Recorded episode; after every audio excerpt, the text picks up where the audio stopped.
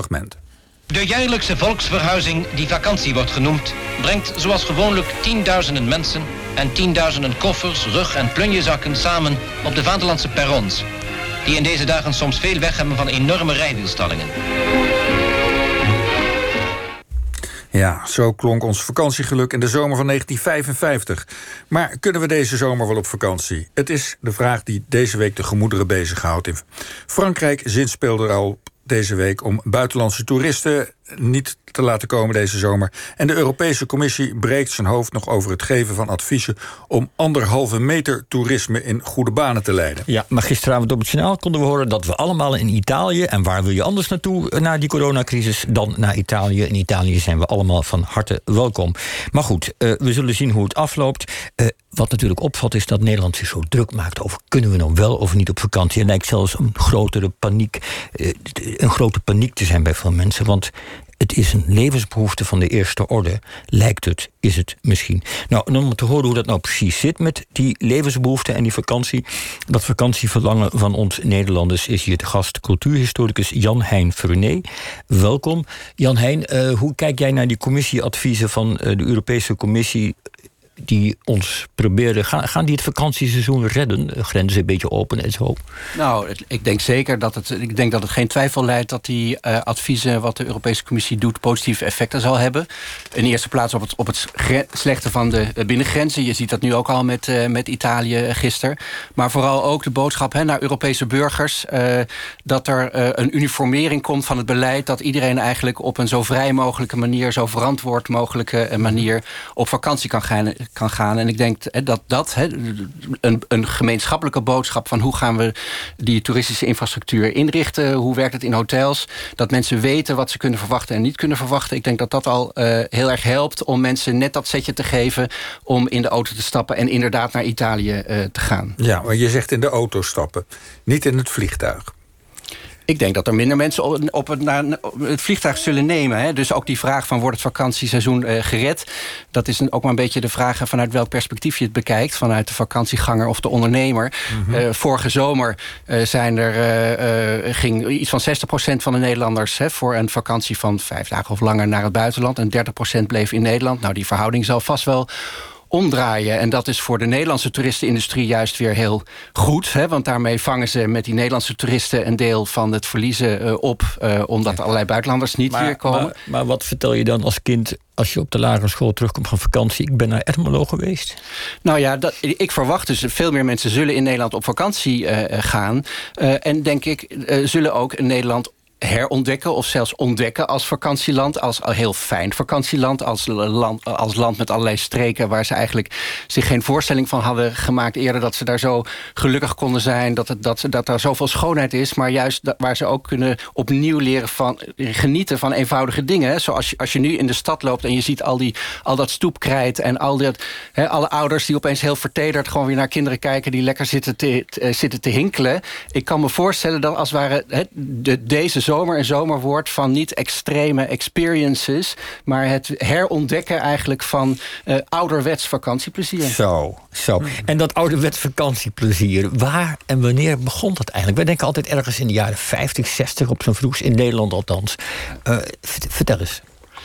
Nou, de behoefte aan vakantie gaat uh, uh, uh, terug al naar de oudheid. Als je kijkt hè, naar leden van de elite die in het zomerseizoen in Rome de stad willen ontvluchten en naar hun buitenplaatsen gaan en naar de kust te gaan. En in de 18e eeuw zie je dat in Europa, ook in Nederland, als ware dat weer terugkomen. Het naar de kust willen gaan en -hmm. zeker ook buitenplaatsen willen bezoeken. Maar in, ook in de 19e eeuw blijft dat echt iets voor de elite. Hè. Dus steeds meer Precies. burgers. Me mensen die op de. Grand Tour gingen en dat soort dingen. Mensen op de Grand Tour, maar ja. dus ook, ook ook, ook uh, korte pleziertochtjes hè, naar, uh, naar Kleef of, of, of shoppingtours naar Parijs. Dat hoorde toch wel al tot het vakantierepertoire hè, van, de, van, van de burgerij.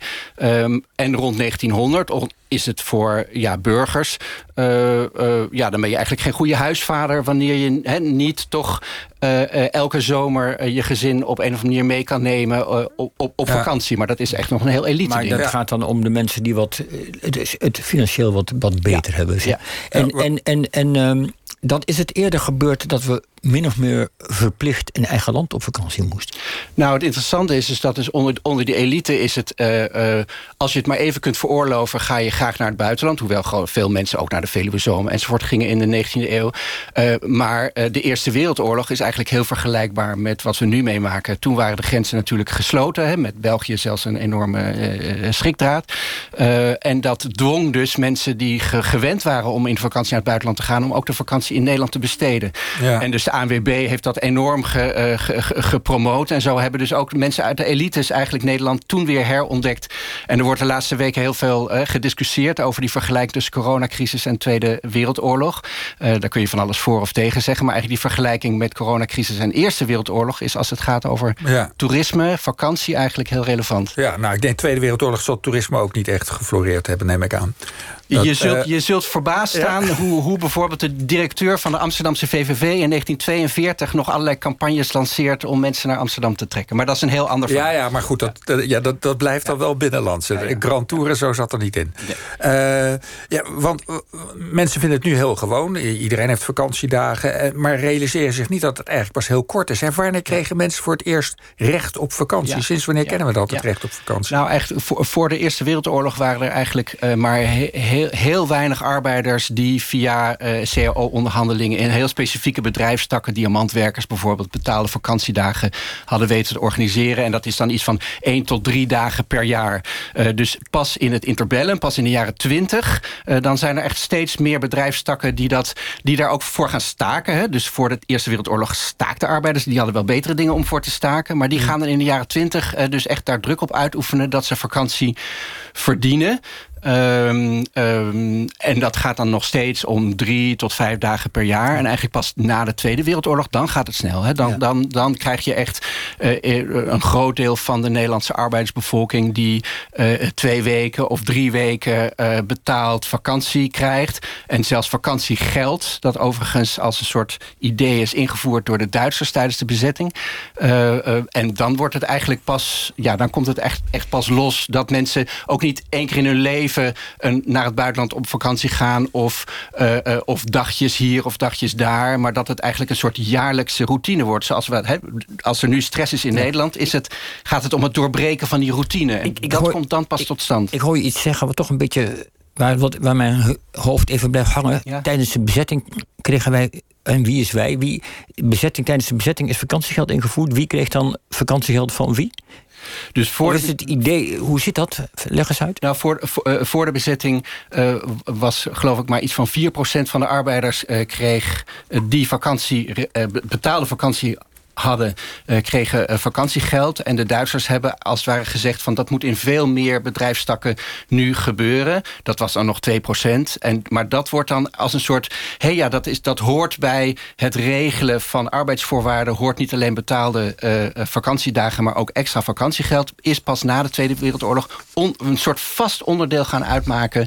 van, ja, van de rechten die arbeiders ver, verworven hebben. Akkoord. En het moment dat Nederland echt wat massaler op vakantie gaat. Ik, ik, ik, herinner mij bijvoorbeeld dat in ons dorp, uh, dat daar in, toen ik jong was, ging eigenlijk niemand op vakantie. Dat was uitzonderlijk, ik heb het over de vroege jaren 60. Um, en op een gegeven moment gaan ze. Mm -hmm. hoe, hoe gingen ze? Trein, auto, vliegtuig. Uh, hoe gingen ze en waar gingen ze naartoe? Vooral, vooral met de trein, maar ook uh, met de scooter bijvoorbeeld. Uh, uh, pas in, vanaf de jaren zestig uh, met goedkope autootjes. En wanneer arbeiders die ook auto's kunnen zich veroorloven. Het is heel belangrijk, denk ik, om je te realiseren... dat dat blijft grotendeels nog in Nederland. En in 1954, dus dat fragment wat jullie lieten horen is 55... Hè, dat is nog het jaar dat 50% van de Nederlanders op vakantie gaat naar familie. Dus oh, ze ja, hebben, dat is dus ze hebben wel tijd. Gewoon. Ze ja. hebben wel die vakantietijd, die betaalde vakantie... maar ze hebben niet per se geld om nou in allemaal uh, pensions te gaan zitten. Dus die gaan naar de andere kant van Nederland... in een streek die ze nog niet kennen. En dan gaan ze daar naar de dierentuin of naar de kust. Of juist, he, ze gaan naar Valkenburg uh, uh, en, en, en, en dat bezoeken. dus het is eigenlijk nog maar een klein deel van de bevolking... dat dan inderdaad naar pension, pensionnetjes gaat. En een ander deel dat gaat kamperen. Het is wel aardig. oh ja. Ja, ga door. Nou, het is misschien wel aardig om te zeggen dat je zou verwachten kamperen lekker goedkoop. Dus dat is iets Mhm. wat arbeiders vanaf de jaren 20 hè, enorm gaan doen. Maar, maar kamperen is dus in het begin van de 20e eeuw echt een enorm elitaire eh, activiteit. Hè. Echt van, van, van, van eh, eh, jongeren uit de gegoede klasse die eventjes die stijve conventies hè, van hun milieu en, en al het comfort willen ontsnappen en direct contact maken met de, met, met de natuur. En arbeiders en ook kleine burgers kijken daar enorm op neer van wat is dat voor absurd soldaten eh, gedoe is dat nou genieten? En eigenlijk die arbeiders beginnen pas in de jaren 20, 30 en eigenlijk pas vooral na de Tweede Wereldoorlog kamperen te ontdekken als Ja, precies, nu want ga dat ik was lekker ontspannen. Die cultuur van de AJC ook, van de zeker, van de zeker, Partij van de. Arbeid. Ja, die ja, eh, ja, ja, die kampeercultuur bij de Ja, Paasheuvel, ja, meen ik. Maar, ik weet wordt- niet of jullie wel eens het ongeluk of het geluk hebben gehad op een camping te staan midden in de zomer met je jonge gezin. Eh, over het algemeen zie je allemaal mensen met eh bungalowtenten, wat eigenlijk gewoon ze hebben hun huisje weer geïmiteerd en met televisie, met, met eh, spul om vlees te maken, et cetera. Dus, dus die vakantie is gewoon een soort. De, dat dat de, luxe moet mee. Maar dat heel Nederland gaat, hè, dat, dat is eigenlijk nu heel vanzelfsprekend geworden. Sterker nog, we maken mee dat mensen eh, zich zorgen maken en dat ze vakantiestress is een, dat kom je tegen in de dikke vandalen. Zegt dat iets over hoe, eh, hoe het nu zit? Dat, dat het zo is ingeburgerd dat we stress hebben van vakantie. Ja, vakantiestress. Eh, ik heb vaak de neiging om te denken dat vakantiestress weer een andere manier is om te zeggen: Oh, ik ben zo druk, dus ik ben zo interessant en zo belangrijk. Het is ook een, een uiting van hè, een zoektocht naar prestige om te zeggen: Ik ben daar ook gestresseerd over. Ik bedoel, als, Gestresseerd over. al- ja, als mensen, ja, dat zeggen de Vla- Vlamingen vaak. Dat vind ik een mooie uitdrukking. Eh, eh, maar ehm, eh, mensen die even nadenken: van is het echt nodig om gestresseerd daar komt hij weer, eh, te zijn over eh, vakantie... die kunnen toch even gewoon nadenken van... nou, laat het even zitten en waarom wil ik Maar eigenlijk... is het dan een beetje een statusding geworden? Wordt Dat je, je positie in de samenleving afgemeten aan waar je op vakantie kunt? Nou, in belangrijke mate. En dat is natuurlijk al in de hele geschiedenis van vakantie en toerisme... eh, Mhm. is waar je naartoe gaat, hoe je vakantie besteedt... een onderdeel van je levensstijl. En, en daarin worden keuzes gemaakt die eh, corresponderen met wat mensen echt graag willen... maar vooral eh, eh, ook corresponderen met wat mensen denken... dat Ja. andere mensen interessant vinden. Ja, en afsluitend, als we dan weer teruggaan naar nu... is het dan een, een, een soort de- democratisering van de vakantie misschien? Dat iedereen eigenlijk gedwongen wordt weer op eenzelfde soort manier vakantie te houden... en dat de verschillen niet meer zo groot zijn? Goh, ja, dat zou, dat zou je eh, kunnen zeggen. In ieder geval wat je zou kunnen zeggen is dat... eh, doordat we nu allemaal gedwongen worden om na te denken... over alternatieve vormen van vakanties... eh, gaan mensen denk ik wat meer reflecteren over precies die vraag. Is het eigenlijk wel nodig om vakantiestress te hebben? Is het eigenlijk wel nodig om naar Thailand te gaan... terwijl Ermelo eigenlijk ook prachtig is? Eh, en ja, die, die discussie eh, die lijkt me eigenlijk heel interessant en heel vruchtbaar. Dus wat vakantie betreft is de corona een klein beetje winst. Om te denken en voelen over vakantie. over het, over het zorgen dat mensen met elkaar in gesprek zijn... over waar vakantie eigenlijk goed voor is en waarom ze dat willen... eh, eh, is dit een mooie bijvangst. Goed, nou, ik denk dat Jos gewoon in de tuin een boek blijft zitten lezen. Jan-Hein Vernet, bedankt voor je komst.